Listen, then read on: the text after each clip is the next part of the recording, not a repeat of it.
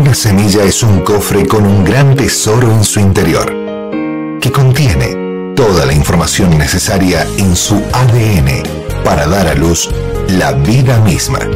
De la mano de Ministerios Betania llega Semillas de Vida. Una palabra poderosa que puede cambiar el rumbo de tu vida, trayendo luz y claridad a tu diario vivir. Deseamos que esta semilla caiga en buena tierra, tu corazón. Sean bienvenidos. Comenzamos.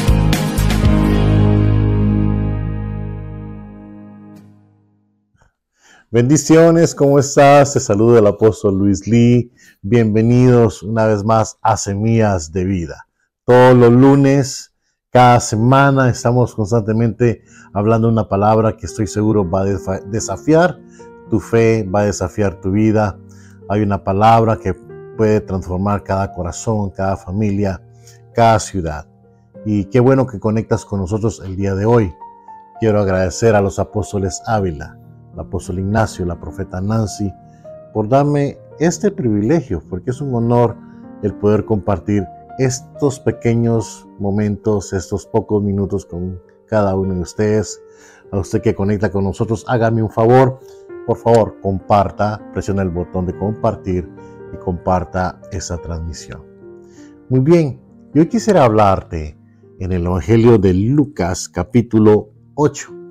Hay una palabra que a mí me, me fascina, me encanta, me da tanta impresión, me reta a seguir adelante y quiero compartirla contigo. Yo le titulé a esto Crucemos al otro lado y estoy seguro que va a desafiar nuestras vidas.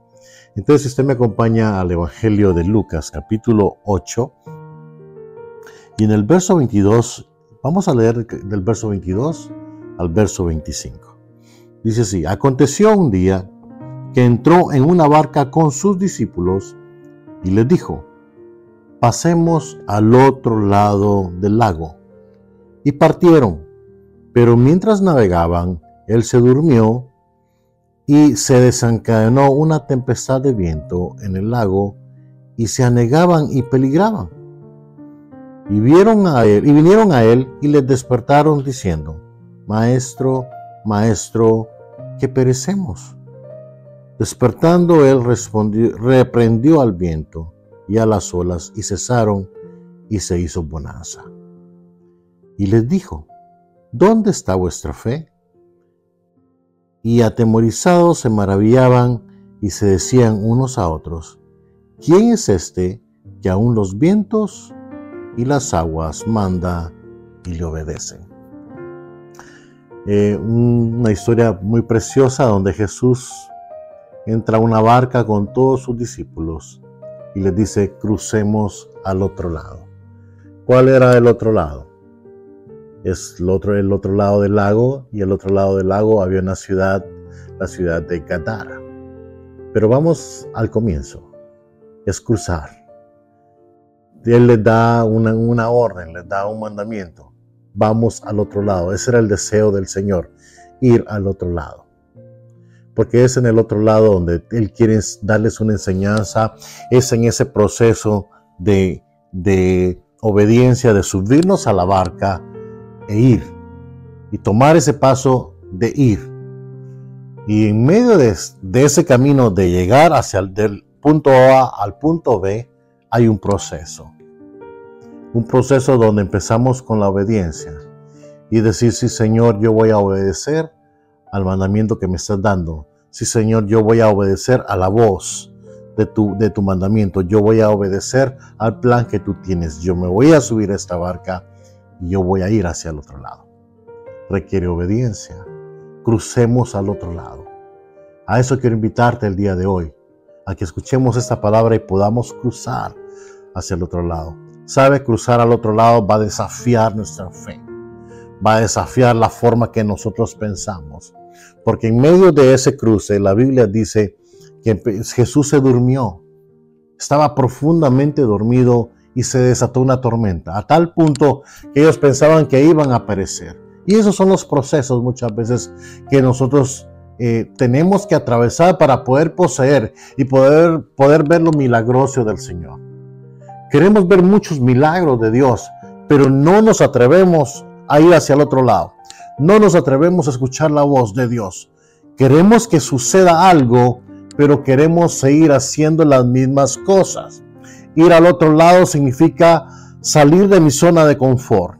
Es dejar mi cansancio, es dejar mi pensamiento, el no quiero, el quizás pase, quizás no pase. Es dejar eso por un lado. Es dejar de hacer lo que estoy haciendo en ese momento y cambiar y montarme a la barca. Y es verdad, Jesús se durmió en la barca.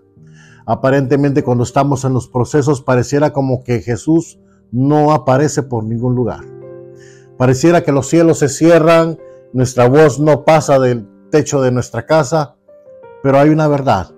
Estamos en la barca y no hay nada más importante para nosotros que aunque no se escuche nuestra voz, pareciera que nuestra voz no se escucha en el cielo, eso no es importante. Lo importante es que esté Jesús en nuestra barca, que nosotros estemos en la plena voluntad de Dios, que aunque no se escuche nada, aunque, aunque no haya respuesta alguna, usted está en la perfecta voluntad de Dios. Señor, aunque no vea nada con estos ojos, pero tú me dijiste que cruzara al otro lado y ahora me metí en este proceso. Y yo sé que estoy cruzando y no tengo incertidumbre y no tengo dudas, porque sé que tú vas conmigo.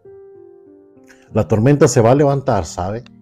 En cierta oportunidad, en la segunda carta a Timoteo, Pablo le, escribe a su hijo ministerial Timoteo, le dice, Timoteo, predica la palabra, exhorta, exhorta con paciencia, redarguye.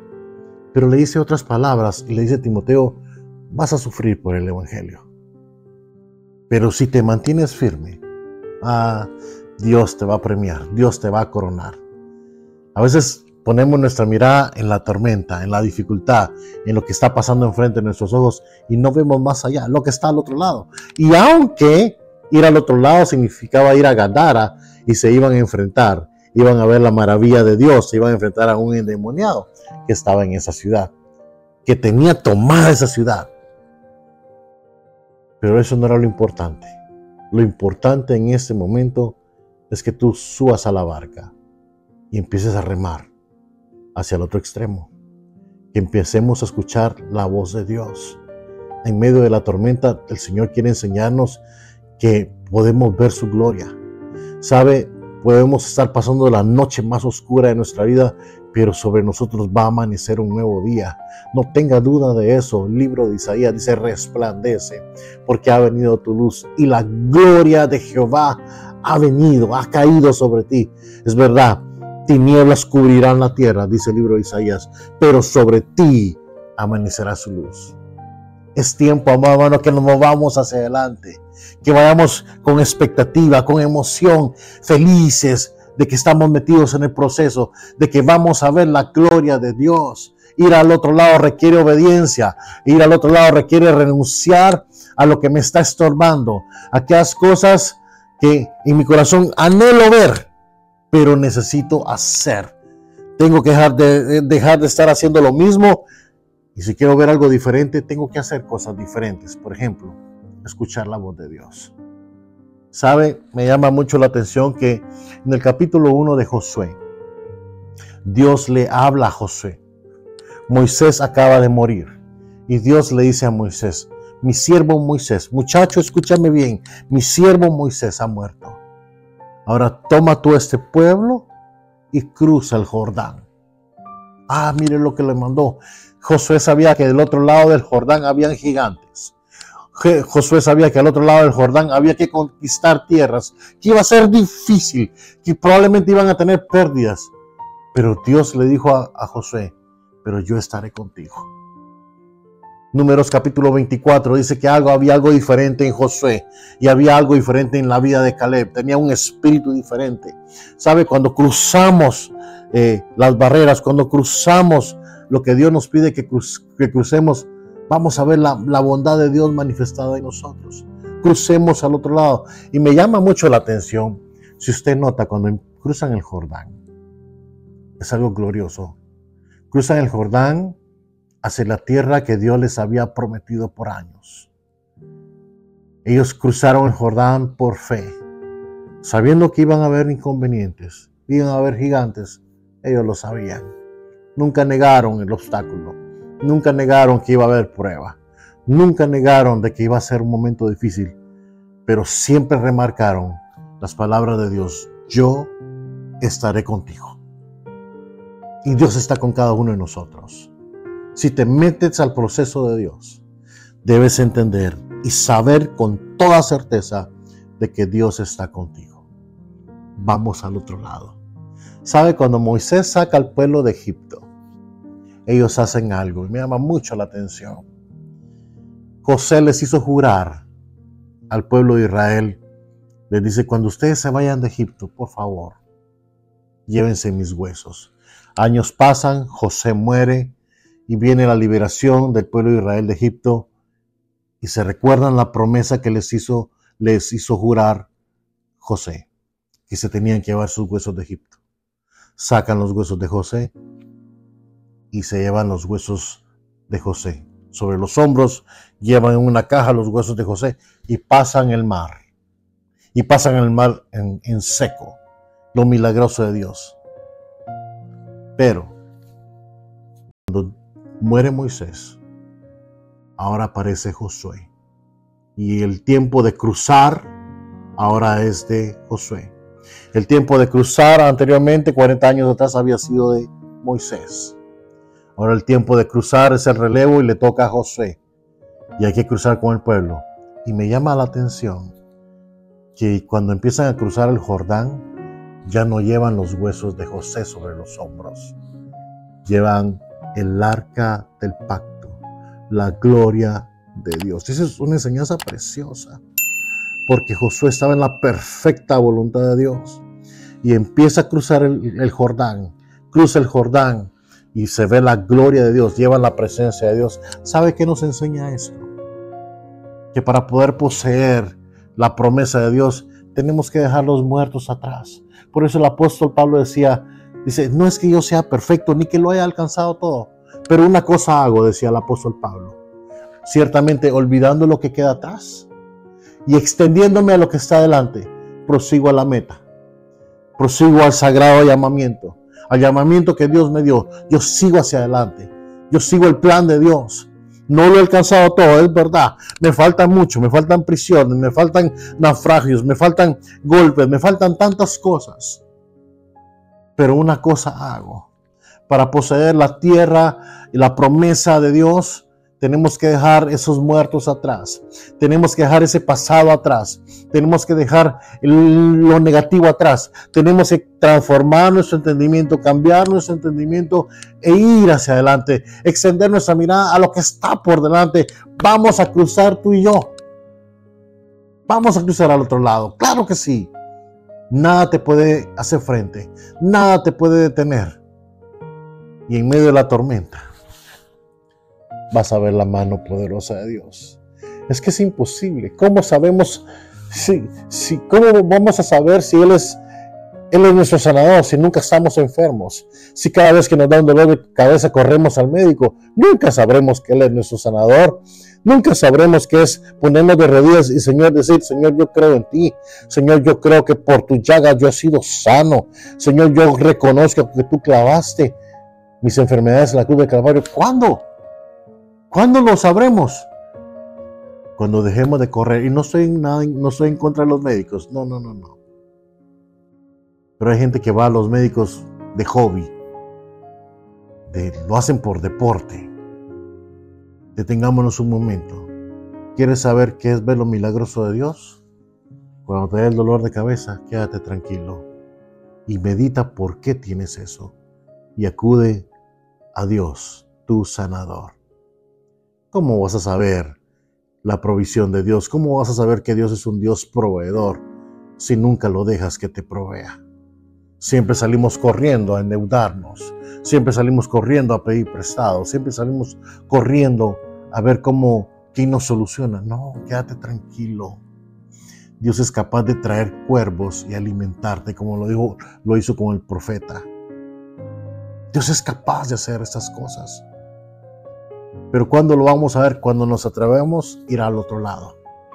Cuando nos atrevamos a decir, Señor, yo no voy con incertidumbre, yo voy con la certeza de que tú estás conmigo. Y a eso quiero desafiarte el día de hoy, a que vayamos hacia el otro lado, a que escuchemos la voz de Dios y no te detengas, que hagamos morir todas las obras de la carne que salen dentro de nosotros, que hagamos morir, que no, no, no proveamos para la carne, sino que, como decía el apóstol Pablo, que nos despojemos de todo peso de pecado que nos asedia y corramos. Vamos a correr, vamos a ir hacia adelante. Nada me va a distraer ni a la derecha, ni a la izquierda, ni arriba, ni abajo. Yo veo al supremo llamamiento. Yo veo al plan de Dios. Es verdad, mis ojos ven la tormenta. En medio de la barca, mis ojos ven la tormenta. Mis ojos presienten y ven que nos estamos hundiendo. Tranquilo tranquilo que Él sigue estando en la barca. Esa debe ser nuestra única preocupación, de que Él siga en la barca. ¿Tú crees que Él está dormido? ¿Tú crees que Él está callado? Con más razón, vamos a confiar, vamos a dejar que Él nos guíe. Él te va a llevar al otro lado. Él va con nosotros. Y eso quiero invitarte el día de hoy. A que nos extendamos hacia adelante. A que con paciencia corramos a que con fe nos subamos en la barca, sabiendo que al otro lado está la promesa de Dios, sabiendo que al otro lado y en el proceso vamos a ver lo milagroso de Dios. Que no te dé miedo la prueba, que no te dé miedo la incertidumbre. No, no, no, no, no. Que no te dé miedo nada de esto. Tú debes saber que Él ha prometido estar con nosotros. El libro de Isaías dice, cuando pases por las aguas, no te anegarán. Y cuando pases por el fuego, no te quemarás. La llama no va a arder en ti, porque yo, Jehová tu Dios, estoy contigo. Esa es la promesa de Dios. Y en eso debemos meditar. Y en eso debemos descansar. Amada familia, estimado oyente que conecta cada semana con nosotros, vamos a escuchar la voz de Dios. Vamos a subirnos a la barca y vamos a cruzar al otro lado. La prueba no es importante. Las circunstancias no importan. Lo importante es que debes saber que si estás en la voluntad de Dios, vas a llegar a puerto seguro y con Cristo adentro de ti, levantando una bandera de victoria. Y bien, llegamos al final de Semillas de Vida, pero quiero invitarte que cada semana, cada lunes a las 7 de la noche, hora del este de Estados Unidos, te puedas conectar con nosotros. Es un honor poder compartir esa palabra y te desafío. Vamos para el otro lado. Que el Señor te bendiga. Un beso para todos. Bendiciones. Esto fue Semillas de Vida, un espacio de Ministerios Betania una palabra viva y eficaz de parte de Dios para ti. Si fue de bendición, te invitamos el próximo lunes a las 7 pm, aquí, en este mismo canal. Y si quieres saber más de nosotros, encuéntranos en Facebook como Betania CT o comunícate a nuestra línea telefónica 203 348 0434. Estamos en 914 East Main Street, Stanford, Connecticut. Hasta la próxima. Te esperamos.